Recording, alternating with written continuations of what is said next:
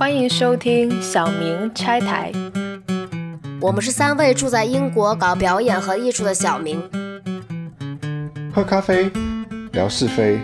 性本善，拆人台。我是浩，我是曾不荣，我是梦婷。今天我们要拆什么台呢？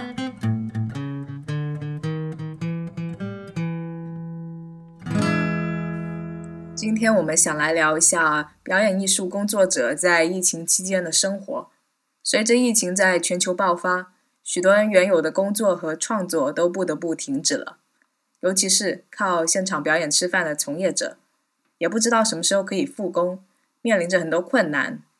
那因为我们三个都是在英国的表演艺术从业者，我们看一些问题可能会有不同的视角，尤其是在文化政策这一方面。那要不我们今天就先从政府的文化纾困政策开始聊起吧。呃，我可以先补充一下，因为我其实想要强调的是说，疫情这件事情，其实就先撇开呃表演艺术或是艺术层面不谈的话，它其实影响是全面性的、全球性的。那为什么要特别聚焦在艺术这件事情呢？除了我们几个是呃表演艺术从业人员之外，这个东西它本身是非常脆弱，它。不是必须的，这个简单来讲就是必需品。可能大家在网络上偶尔也可以看到一些，就是说，哦，we need more doctors over DJs。所以它的需求减低，然后它本身也是非常脆弱的。所以各国怎么样去同时 carry 这些呃艺术工作者跟艺术艺这些艺术工作环境，蛮值得。呃，我们来看一下的，所以对，我们可以先讲一下英国的部分。英格兰文化机构，也就是 Arts Council England 的话，大概在四月初出了一个可以申请的政策吧。然后第一轮是四月九号到四月十六号，然后第二轮是四月十六号到四月三十号。哦，然后你可以申请。给机构的补助或者艺术家个人，就整个疫情期间总共最多可以申请到两千五百镑。大概的一些问题就是你需要提供你今年的整个的行程，然后你的经济损失的一些证明。就现在暂时不用给收据，但是需要列下来，需要 bullet points 把它列下来。你今年有哪些损失？Anecdotes 就是我记得好像是四月九日十二点开，然后四月九日的十一点五十九分，整个网上平台就 crap 了，因为登的人太多，然后会看到有些小的 WhatsApp 里的大家的互相的抱怨，包括说谁现在能登进去之类，但那个基本上网站就是在开始的前两分钟就已经崩溃了，所以能看出来就是需求量非常大吧。尽管包括在那个官网上写的是两轮给的人数啊什么，他们都会有一个很平均的分配，但是阴谋论就是第一轮会给的比第二轮多，或者第一轮生希望大。直接的原因也是因为会觉得先拿到钱更好吧，所以就是大多数知道的都会在第一轮投出去，然后机构会倾向于可能第二轮，因为你能准备的资料更多。但是对于艺术家个人，而且最多也就是两千五百帮活半年，所以 感觉就是四月九号那天投出去的人还挺多的。对，呃，这边我要稍微补充一下，因为其实这个东西。它这个政策被推出来的时候，其实被大家抨击蛮多的。我觉得其实要分两段来两阶段来讲，一个是纾困，一个是振兴。纾困是在这个疫情期间，怎么样帮助大家度过这个难关？那度过这个难关之后，我们再谈振兴这件事情。所以现在看起来，Arts Council England 现在在做的东西是纾困，起码先不要让这个环境给崩解掉，起码这些艺术家还能生活的下去。我其实，在之前在别的地方有写了一篇文章，去讲这件事，就是为什么大家他会被骂这么凶？因为 Arts Council England 简单来讲就是挖东墙补西墙。他现在说的 Emergency Fund，它其实是从别的补助的 section 的钱拿过来贴这边。那那这个东西就不是纾困嘛？因为这个东西是你在你既有的钱、既有的 budget 里面。就是别处的钱来补这个东西，可是同时你补进来的时候，也代表了别处的补助会减少，是这个意思，所以还蛮被大家诟病的。没错，他挖东墙补西墙，他挖的墙是本来 Arts Council 的 Project Grant 的那个墙。本来大多数人拿到 Arts Council funding 的途径是通过做一个项目，从政府那里得到这个项目的薪资吧，可以这么说。但是因为现在他要运行这个纾困计划，所以 Project Grant 的钱基本上到二零二一年应该都是不会有了。也就是说，即使你想做什么项目，很可能直到二零。二一年政府都不可能有款项来让你做这件事情，所以直接影响了在英国的艺术家对于未来的一个规划和预期吧。那在座有人申请过这个纾困计划的吗？这个纾困计划被并购了，还有一个重要原因就是。呃，谁算艺术家？就是在它的标准里面有一项是你的收入的百分之五十的来源必须是来自你的艺术作品本身，就感觉这一项就一下让很多人都不能申请了。像我和浩是学生，应该本身也就不能申请，所以他还是有很多限制吧，能考虑到的人还是比较少的。对，这个职业是非常的流动、随机、自由业，你知道，就是你要 define 这件事情，就是 against 它的 nature。其实我自己申请了，但是我并不是很抱希望，因为因为像你说的，他对于这个艺术家的定义感觉十分的严格，而且 Arts Council 它本身支持的就是一些特定的媒介，它是不包括一些媒介的，比如说电影，就这是呃 Arts Council 不支持的媒介。然后我的工作又算是处于剧场和 video 之间，所以我觉得我很可能不 eligible。就算真的申请到了，我申请的那个金额是差不多两千块，其实就是说我我本来预期说我之后这几个月可能有这些这些项目会举行，可以拿到这些收入，然后因为疫情工作被取消了，以此为由来申请补助。也就是说，如果之后根本就没有这些计划中的工作，那我就没有损失可言。没有损失的话，我也不能跟他们申请。它是这样一个逻辑，不是因为知道你经济困难，而是本来已经有工作，有工作才有损失，它才能帮助你填平一些损失。这也比较像二十二条军规一样，就它是个死循环、循环死的一个一个逻辑。因为毕竟这个开始是三月份，很多人一年的计划还没有出来，或者 contract 只是在聊，还没有 sign，所以这些所谓的 fact check 就这些证明性的文件，你怎么拿到？而且是在四月初就要拿到这些东西，包括这一年你还没开始，你怎么去发展？所以，对，就他他对 artist 的定义以及你的证据的要求都还蛮严苛的。一个类似的是香港的这个文化纾困政策，他们的文化政策的思路也是基于这个文化工作者、自由职业者的损失，然后来填平这个损失。在香港，我的观察是，他们也是扶持机构为主，个人可以申请，但是个人一次能够拿到的最高的补助是七千五百块港币，相当于大概多少？七千五百港币，大概就是八千块人民币吧。嗯，差不多。对，八百八百英镑。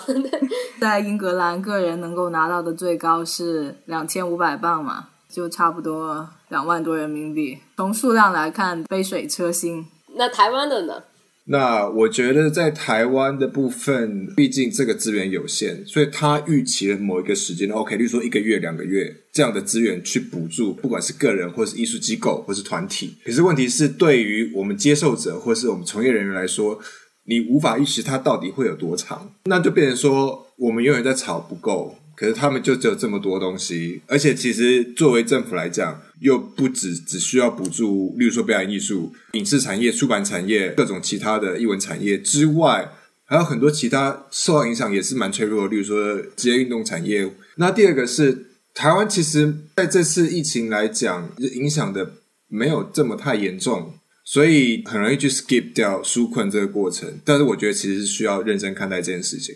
很多人在开始讨论怎么样去振兴台湾的讨论的语境里面，很容易去参照的一个历史的例子，就是美国罗斯福总统的新政，就是在那个经济大萧条之后的新政，他不是推了很多的公共艺术计划，在美国推了很多地区的剧场剧院。然后另外一个就是大家在想说，呃，艺文消费可不可以抵个人所得税？可对我来说，看这些东西都稍微有一点点远，因为其实我们大家是都还在这个疫情之中，这是第一点。然后第二点就是一个 competition 的问题。应该来讲，纾困这件事情不应该搞得像一个竞争，就是哦，我们来文字比赛，就是我写的，就是大家开始比惨，我的损失比谁大这样子。直接想到就是周星驰的《唐伯虎点秋香》，他不应该是这样子，你懂意思吗？他应该是只要你有申请，就应该接收到。这也是另外一个 argue 点。那、你说的那个只要申请就能接受，我觉得你就是在讲德国的这个纾困政策，基本上没有其他国家能够超越它的这个规模吧。前阵子可能很多人也在网上看到说什么星期五申请纾困，然后星期一醒来，这个银行户口里已经多了五千欧元，这还是真的，这不是一个段子，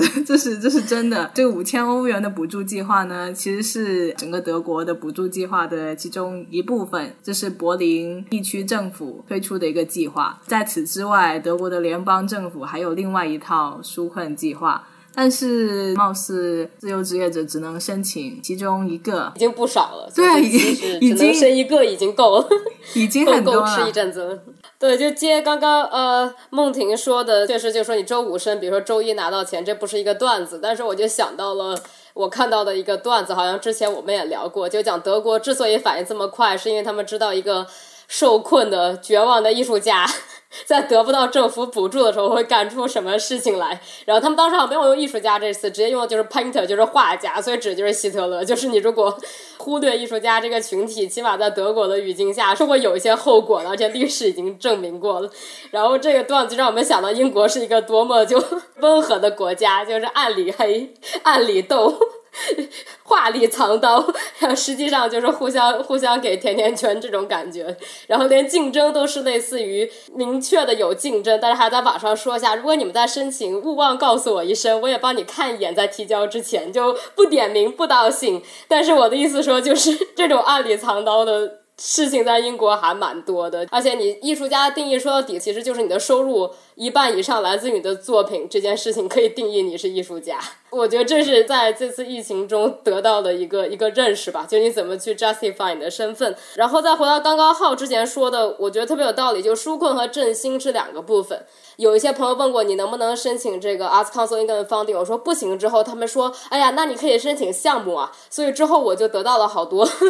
可以申请的一些艺术项目。就我们之前也讨论过一些，我觉得这都属于浩说第二步就是振兴新的部分。就好像如果你不能被纾困的这个范围概括到，那你就直接进入到你的 creative 的创造力的部分，然后你就做一些作品的方式来得到一些补助，但这样就会直接跳到第二步，所以我对这个还是有点怀疑。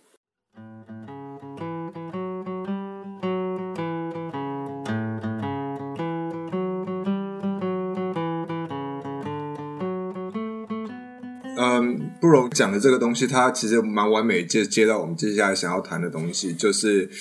我应该大家有这个感觉吧，就是自从这个 global pandemic 之后，哇，网络上各种各样的表演 live stream，就是各种资源的分享，然后突然变得很多。我觉得第一个，这是一个时势所趋，必须要这样做。可是我蛮好奇，就是他这样做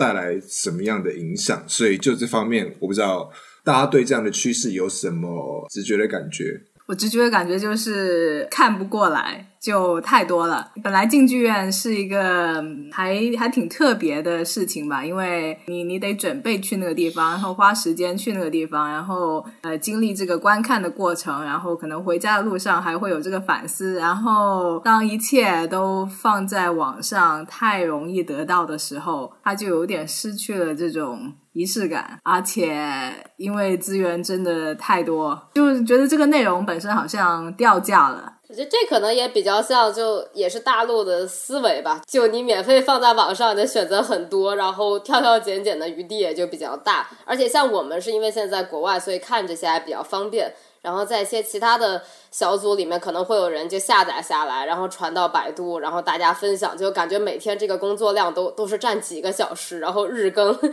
很多很多部戏，比如说 NT Live 今天什么，这都是最基本的，还会有很多其他的戏，然后会有人点名道姓说我想看哪一个，谁在国外可以帮我录一下或者传一下。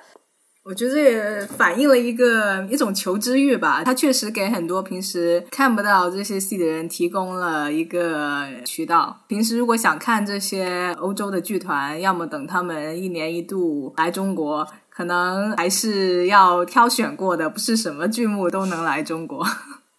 浩最近看的网上的演出多吗？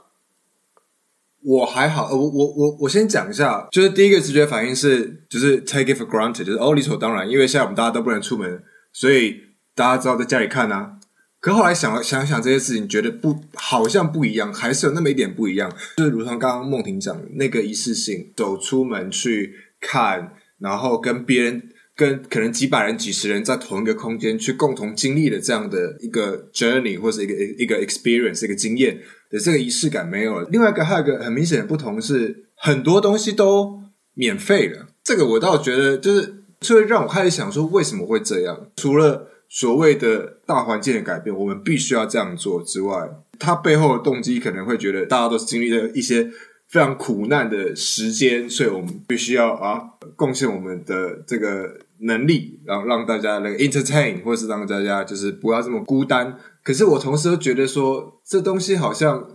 藏着一种焦虑的氛围在背后。如果我说感觉到的氛围或者这个焦虑，我觉得对观众是没有太多的，就是对享用资源的人，这个焦虑是相对偏少的。但是我觉得还是对工作者本身的焦虑会比较大，就是当。这些戏都可以免费看的时候，那我们之后存在的意义还有什么呢？就是不是戏其实就该免费呢？或者是我们强迫观众走到剧院，就这种仪式性的背后的代价有多少呢？对吧？包括公共交通，包括各种其他代价，不仅仅是经费上，还有环保等各个考虑。就如果。真的在线上可以实现，那这个职业本身是不是其实是个倒退的职业，或者它之后该怎么发展？我觉得这个焦虑是是很大的。包括浩之前还讲，突然就免费了，因为在大陆的情况确实就戏剧本身，大家开始习惯买票是一个很很困难的过程。就是像我是北京，我知道像鼓楼戏剧场啊，还有蓬蒿剧场，还有很多地方为了。把一张票卖到，比如说一百人民币，我们这边十英镑是花了五年六年，这么才让大家 形成了一点买票的习惯，所以。就突然一夜之间又又免费了，我们就在想，这种这种民营小剧场或者民间剧场的存在的必要又又在哪里呢？因为我们刚刚聊到免费的时候，还有一个就我比较好奇的问题，也就是现在还在做创作或者把资源放到网上人，哪些是自己出自自己的兴趣想放到网上，还有哪些是因为其实背后有经费支持，所以他们不得不把这些东西放到网上，或者这是一个公益演出，但是他们有其他收入来源。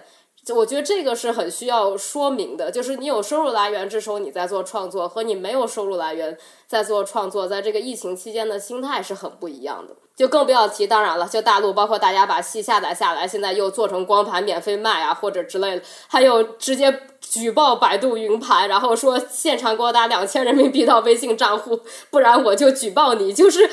慢慢的，好像这种免费资源只是。所谓的免费，然后慢慢又被劫持或者被消费，就对。但我只是个人是想到了一些民间剧院在大陆的生存状况，然后在这次之后会怎么样？尤其是如果你再提以文学性为主之类的，那就更加是了。你在线上就可以朗读了，何必去剧场呢？对，买票这个东西它是需要被培养起来的，在大家都把资源分享到线上的同时，它对这个风气是有影响的。而在台湾，大家是有做 acknowledge 你的心力啊，你的呃创作的时间消耗的成本在里面的，也倒不是说这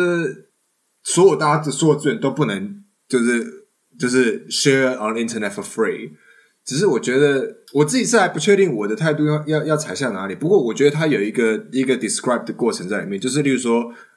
它这个例如说，我说我我我今天随便举例，可能就是一个公立剧院，它有很大部分的呃 funding 的 resource 是是一个 public funding，就是政府机关的补助。那他可能有这个意思，取之于人民，用之于人民，你知道，就是这种 share 的这个过程，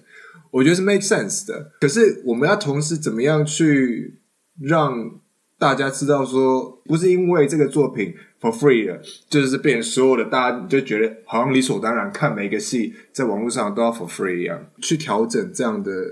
呃心态，我觉得是有点困难。而且还有另外一点，就是作为观者的经验，我觉得当然一开始觉得哇东西很多很爽，这样就呃一直看一直下载。可是毕竟到头来看荧幕表演的经验跟看现场表演经验差别还是挺大的。所以我到最后，我并没有这么的热切的想要去看每一个线上表演。现在很多事情都是你必须要透过电脑、透过荧幕来完成的，这已经让我眼睛够累了。所以我觉得，就是 entertain 的东西，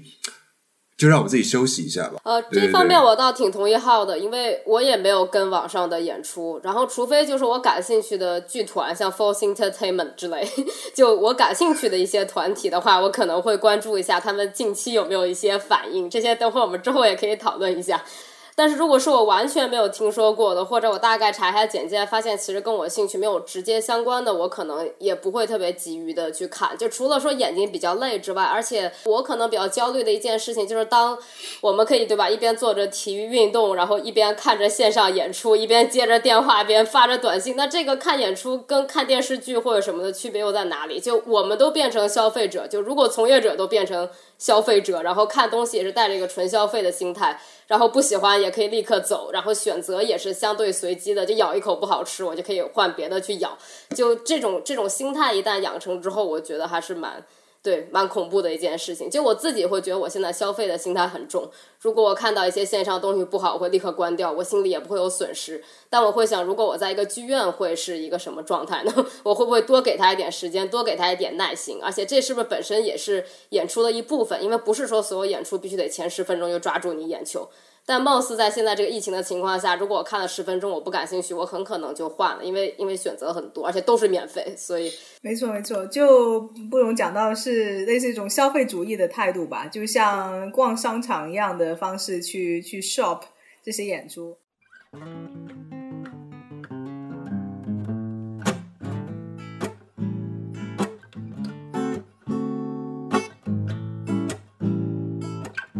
次去呃爱丁堡 Fringe 的时候，都有类似的感觉，就演出非常的多，这个时长也都是差不多在一个小时。然后就是像你说的，就前十分钟抓住你的眼球，或者尝试抓住你的眼球。每个几乎像是文化商品这样的东西，都有一个它的标准定价，然后你去购买这个体验，这个感觉在现在也变得特别明显，而且甚至你都不去购买那个体验了，都放在网上了。如果想的稍微遥远一点，想到未来可能的这个产业的振兴，我觉得现在我们在经历的这些什么东西都免费的现象，未必是有利的。而且像像之前你们说到的，有一些机构它之所以能够免费，是因为他们不差钱，甚至他们可能就有这个预算要把这钱用出去。他们每年有一些指标，他们有这个资本来不断的放出这些节目来留住观众，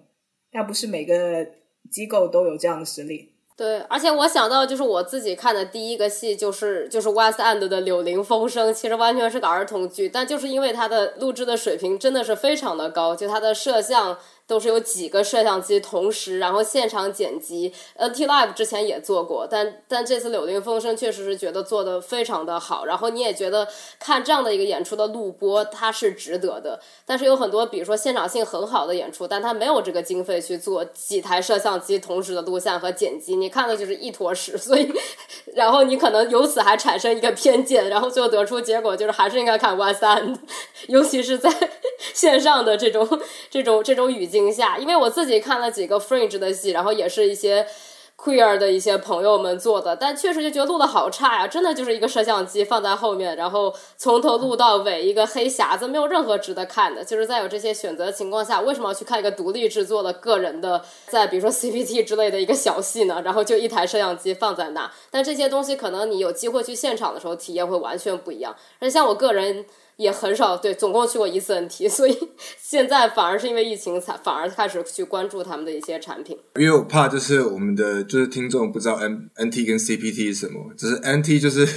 NT 就是 National Theatre。就是在英国伦敦的国家剧院，那它是一个非常大的机构的 established venue and theater，然后是公公公立的。那 CPT 就是就是一个蛮相反的一个参照，CPT 是 Camden People Theatre，然后是一个非常小，呃，也是在伦敦，在 Euston Station，然后那附近，这是一个非常小、非常 DIY、非常草根、非常的。就是你演一演，就是马路经过的车子稍微大声一点的，还是就是整个就是噪音，就是整个就 taking over，只是那样的一个环我刚刚还想到一个事情，就是不仅是做演出的这些人，就即使是在做艺术教育这方面的从业者，他们也受到了一定的冲击，因为很多机构他们都已经把自己的那些专业芭蕾课程。或者说演技训练课程都免费放上网了。这时候，如果有人做一些线上工作方的尝试，我就听到有人说，那个什么国家剧院或者国家芭蕾他们的课都免费了，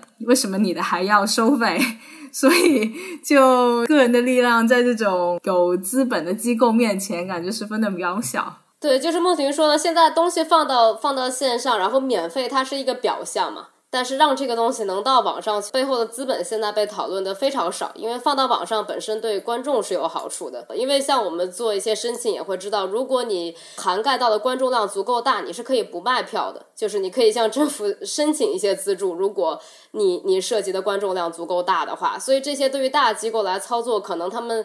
就像我们之前也也也关注过，在国内像王冲、新浪潮导演拍的《等待戈多》，那如果他两天就二十九万流量。对吧？顶一个大剧院两年的 总观众量的话，那那他很可能会有其他的一些收益，这些东西，但是我们不会去讨论，我们只会说啊，免费啊，人民受益了。没错，没错，我就是感觉到，哪怕说现在好像在一个这种真心自由主义的市场上，网络上人人平等，人人都可以把这个资源放出来，任何人都有机会看到你的东西。但是在这个录像的制作上，有资本的机构还是能比像一些小剧团、实验剧团做出来的东西更加有所谓的 production value。对我总结一下刚刚两位讲的，就是。在 digitalize 的过程中，谁有资源，谁相对有资源，他就会把这样的一个光谱再更两极化，让大家就会更不想要看 independent production，更不想要看呃小剧场。那我其实还想大家带到另外一个问题，就是回到创作者本身，就是为什么这么的急切的想要呃 be productive，even more productive。就是感觉上这是一个焦虑，我要怎么让我的 creative practice 延续？这是第一个原因。第二个原因，这是一个社会氛围，就觉得我们好像不被需要。那那是一种 fear，就是那是一种恐慌，就是呃，艺术作品好像不被，或是我的创作不被需要的同时，有些人的反应是他变得更 productive，他做了更多的东西去想要证明我这个东西其实是被需要的，这个东西它其实是有一个 position 的，我。个人不觉得这个东西是一个健康的心态跟一个健康的氛围了。哦，对，就刚刚好提到那个 NT Live，好像反正大陆翻译是叫英国国家剧院现场，对吧？就我我又查了一下，它其实从二零零九年。六月份就开始做了，所以就好刚刚说的这个经费支持，它不是说现在疫情来了，然后我突然要变得非常有创造力，我突然要开始适应这种新的语境、新的科技。就他们其实已经从零九年就做到现在，其实技术已经很成熟了。我觉得这是一个关键，因为对于有一些独立的做的人来说，他们可能连自己录像平时都不录，就录的话最多也就是一个摄像机放在最 放在剧场后头，从头录到尾。就面对这样情况的那个恐慌，和像国家剧院这些。零九年就已经开始尝试做现场直播，他们遇到的这个困难是是完全不一样的。所以我觉得在疫情中，反而这个阶级感显显示的特别强烈。不仅仅是说你感染的人群的阶级、你的种族，你能最早做出反应，能最早说我们要坚持到底，我们在一起的，其实也是已经做线上、已经开始尝试的一些人。但是就好说，我们现在需不需要突然变得很？有创造力需要去回应这些，我觉得确实就是可以休息。我觉得就是 you can rest。对，然后当然就是我们刚刚的讨论听起来好像这非常的 against，就是说哦，就是 everything's go free，it's not right。我觉得可是可能也要 justify 一下。我觉得就是啊，例如说像 NT，像布隆讲，他很久以前就在做这个东西，而他 receive 很多的 public funding。那我觉得他他来做这件事情是对的。作为独立的 practitioner，像我们来说，我们怎么去呼应这件事情？不太需要去一味的跟风。哦，他们做这件事啊，那我也要做这样子。所以 take a break 吧。我觉得现在是可以休息的。然后对于一些就是做 DIY、就是做个人项目的人，他们可能反而在这个时候也很想去证明自己没有政府的支持也可以做自己想做的事情。就我觉得这个其实是个还蛮积极的心态。就比如说，现在有个艺术家在做 Eurovision 的自己的版本，五月份，因为没有办法在欧洲进行，就 Richard Dominici 他自己在自己建了一个 Facebook 的组，然后找大家报名，代表你想代表的国家，然后自己来评论。所以这个 Eurovision 今年还会进行，但只是在他自己这个很小的 context 来进行。但是他做又很环保，谁都不用去飞到今年 Eurovision 的国家去听现场。所以，对我觉得这个方面的心态是积极的，就是如何去保持一个 routine，就是你每年你想做戏剧节或者你想去参加的艺术节，你怎么通过自己最 low key 的方式去实现？比如说自己办爱丁堡之类的，就而不是说停下来。但是做的方式肯定会有区别，就从 production value 角度来说，可能不会像之前那么高。嗯，你说的这个例子也像是一种呃艺术家团体自身对于资本结构的 resistance 吧。这让我想到之前英国的 Forest Fringe，他们出现就是作为一个对于爱丁堡艺术节的 resistance，因为爱丁堡艺术艺术节已经变得越来越商业化，然后不管是呃报名还是租场地还是卖票，种种流程你都是损失的可能性大于你会从里面赚到钱。然后就有一批英国艺术家，他们决定以比较低预算的方式，但是也能做自己的艺术表达。森林易碎节嘛，就是作为爱丁堡呃艺术节的一个补充项目吧，也做了十二年了吧，今年大概有十几年了。然后我就想到了，今年就是 Glastonbury Music Festival 也取消了，就最大的音乐节。但我就想到之前也有十年左右有一个和它平行的一个音乐。Cabaret 的活动叫 Lost in Vegas，就是有一个纪录片是关于他的，他也是为了补充 Glastonbury Music Festival 的一个主流性，然后做了一个单独的，就像帐篷戏剧，然后里面天天演一些卡巴拉呀或者一些歌舞演出的一个一个群体。所以我觉得在所有这些大型演出都对吧，我们都收到群发信说啊，这个戏剧节也不幸取消了，那个国际戏剧会议也不幸取消的同时，那民间到底能做什么？就如果从 Glastonbury Music Festival，我会。想问，比如说 Lost in Vegas 这个小的组织现在做什么？然后如果说爱丁堡今年不会发生了，那我们会说，那说 Forest Fringe 在做什么？是森林戏剧节在做什么？因为官方就会说，为了全球大义，我们要 停下来。但是民间有没有什么其他的想法？对我觉得这这个还值得期待吧，因为我觉得说取消还是一个比较轻易的态度的，其实。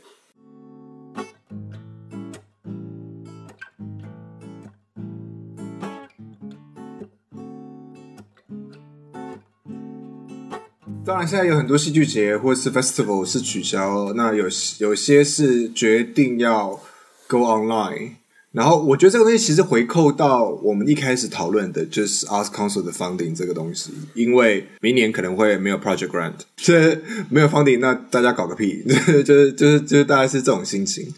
对，那呃，例如说像。有一个 festival 在 Sheffield 叫 Migration Matters Festival，他们的状态是他们今年已经拿到了 Arts Council 的 funding，然后突然就是这个 pandemic，然后就 lock down。他们其实决定就是今年还是做做一个 online 的 version，然后实体的东西我们延到明年再做。这样的话当然是比较辛苦了，因为是因为是同一个 budget 分成两两部分来做。那我觉得就是他们能够持续的，就是。发生这个东西，尤其是这个主题 migration，其实是更需要在这个 pandemic 的呃状态下更需要被听见的。稍微回应一下呃 take a rest 这件事情，我真的觉得是可以 take easy，就是就是这个时间点上，你的你的 practice 没有这么的 digitalize 的话，可是我们同时也要 acknowledge 一件事情，就是不是每一个人，或者是不是每一个 artist。都有这个 privilege 可以 take a break，就是有些人是我今天不创作我要饿死了 的这种人也是有的。而且就着浩刚刚说的，我我个人现在觉得比较恶心的，尤其是我看到网上的一些评论，主要也是也是大陆的一些评论吧，就他们非常喜欢对比关于观众量这个问题，就我觉得这是不能比较的，就当。就是也是就着免费这话题来聊，就当一个东西免费，然后它又放在类似像腾讯这种中国特别大的 平台上，那它的观众量是你没有办法去和实际到一个剧场去观看的观众量来比的。就我觉得这个免费不免费，去到现场不去到现场，他们是没有办法做一个一个横向的比较的。就说到底，它可能只是戏剧的两种。啊，说悲观点就是消费方式吧，就你可以去现场，也可以在线上，但它本身是没有办法去去比较的。所以我如果看到类似于说，等待戈多有二十九万人在两天内看，他顶多少剧院多少年的 观众流量，我会觉得这个比较本身是不成立的。刚刚说到有些人就不管之前他们的创作和这个 digitalization 有没有关系，也都开始做各种线上的尝试。我留意到是还是有相当一部分人，他们只是非常简单的把自己做的一个之前的一个作品就直接上传上网，或者说一个演员他就做一个直播读剧，但是这里面是没有太多的艺术上的计划和思考的。那他做这样东西出来，公众真的需要更多这样的产品吗？我个人对你刚刚说这个，我想法就是，我觉得 community 可能本身还是蛮重要的。在这个时候，就是像我们可能会比较关注这个 digitalization 啊，或者怎么让它更物质化、去物质化、还原身体之类，就这个还是属于一个方向的对于表演的讨论。但我觉得确实在社区、在社群的范围内，大家是很需要知道，就是你还活着，然后你在做一些事情的。我觉得这件事情本身很重要。就我参加了一些，真的就老太太们，就是我在布莱顿读书认识的一些艺术家，都跟 David Bowie 之前认识。他们现在六十多岁了，他们怎么办呢？那他们就在 Facebook 上有一个好像叫 Live Party 的一个就现场派对的这么一个活动，就你可以直播你自己的派对，然后大家同时开。然后我觉得现场派对这个概念就怎么说？它作为一个现场演出、现场直播或者现场。知道这些这些相对压力比较大的一些名词的一个替代，就他们只是想知道我们还活着，我们想找一个机会交流一下。他们并不需要做的很好看，他们也不需要对这个形式有很多反思。我觉得其实这也是需要知道，就大家现在用这个网，用 digital 这个 platform，它的目的在哪里？有些人是想扩展这个范围，有些人想挑战对 digitalization 的定义，还有一些人就是想学习一个技能，然后对让大家知道他们的一个一个状态。然后现在英国是鼓励每周四晚上八点，然后给一线的 医护工作人员鼓掌。对，所以我昨天正好当时七点五十八分、五十九分在散步，然后散到了一个我住的路易森附近，就是人口密度还比较大的一个区。因为我现在住的地方人比较少，所以鼓掌好像前两周大家都忘掉了。然后昨天我正好在外头，然后就很感动，就是那种真的是贫困一点社区。或者是人口多一点社区，大家鼓掌鼓的特别的激烈，然后就是锅碗瓢盆都拿出来，然后在鼓完之后，我会注意到，就大家真的在阳台上会交流沟通，或者在后花园里打一个招呼。就在我后来走回家的五分钟，就我觉得这也是对，这跟线上演出本身没有关系啊，但我只是说存在这个 platform 本身，它是让人与人之间。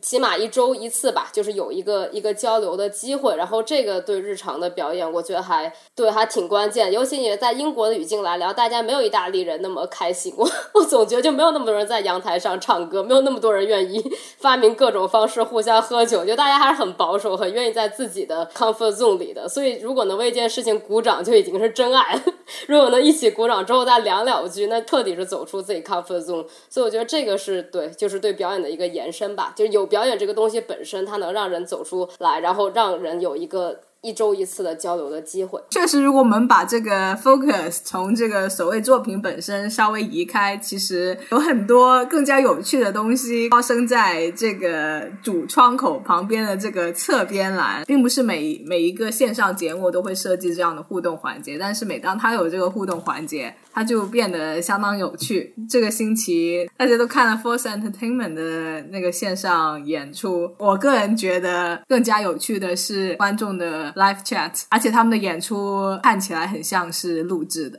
应该是的。嗯，我觉得可以读一下 Force Entertainment 的，最后做一个结尾，还蛮逗的。因为确实大家也都是看了几分钟之后才确认了这是件录播，然后唯一在现场发生的就是现场的观众之间的疑惑、之间的交流、之间的吐槽，以及对于那个。戛然而止的一个吐槽啊。评论栏里面的一个 highlight 就是有人说这个 live chat 是整个演出里面最有现场性的一样东西，因为他们当时在质疑这个演出是录播的。呃，在那个聊天栏里面，有些人就在质疑说，为什么外面的天空这么亮呀？然后有人就说，我现在在北爱尔兰，我的我的天也是亮的，说不定在 说不定在 Sheffield 天也是亮的。然后有些人就质疑说，我现在在柏林，我这里的天不亮了，我不觉得那个是现场播的。就有一些这样的 debate 在发生。我觉得还挺有趣的。有趣的点在于，这些实时的聊天反映了很多观众内心的即时的想法。但如果你真的在一个剧院里面看，社交礼仪会限制你去直接表达这些想法。很多时候。我觉得观众是对于台上演的这个东西是有质疑的，但是他们不会当面说出来，甚至在整场演出结束，甚至在他们睡醒以后，他们还会去面对这些主创说演的特别好，我特别喜欢。我觉得线上。评论以及它的匿名性是提供了一点点这种民主的空间，就是大家能够真诚的表达自己的想法，然后可能看到这个点不明白为什么这一块剧情要这么设计。然后他就会问出来，但是如果在一个真的剧场空间里面这么问的话，可能就像一个很愚蠢的问题一样。对，而且刚刚我正好也看了一下那个等待戈多评论，然后正好看到一句，就可以分享一下。他说在家里就就在厕所，他这么话剧腔，我觉得这个还是蛮逗的。就是他们做这个线上演出，到底这个线上的概念是什么？就是对，真的就做 immersive theater 吗？还是对，就观众这些讨论，就刚刚梦婷说的，在现场应该也不会有这方面。质疑吧，但你当做成一个线上演出的时候，你是不是还用话剧腔呢？就这件事情本身就已经成为一个新的问题了。那我觉得今天我们也聊得挺到位的，那要不第一期节目我们就尝试录到这里吧。谢谢大家，谢谢大家。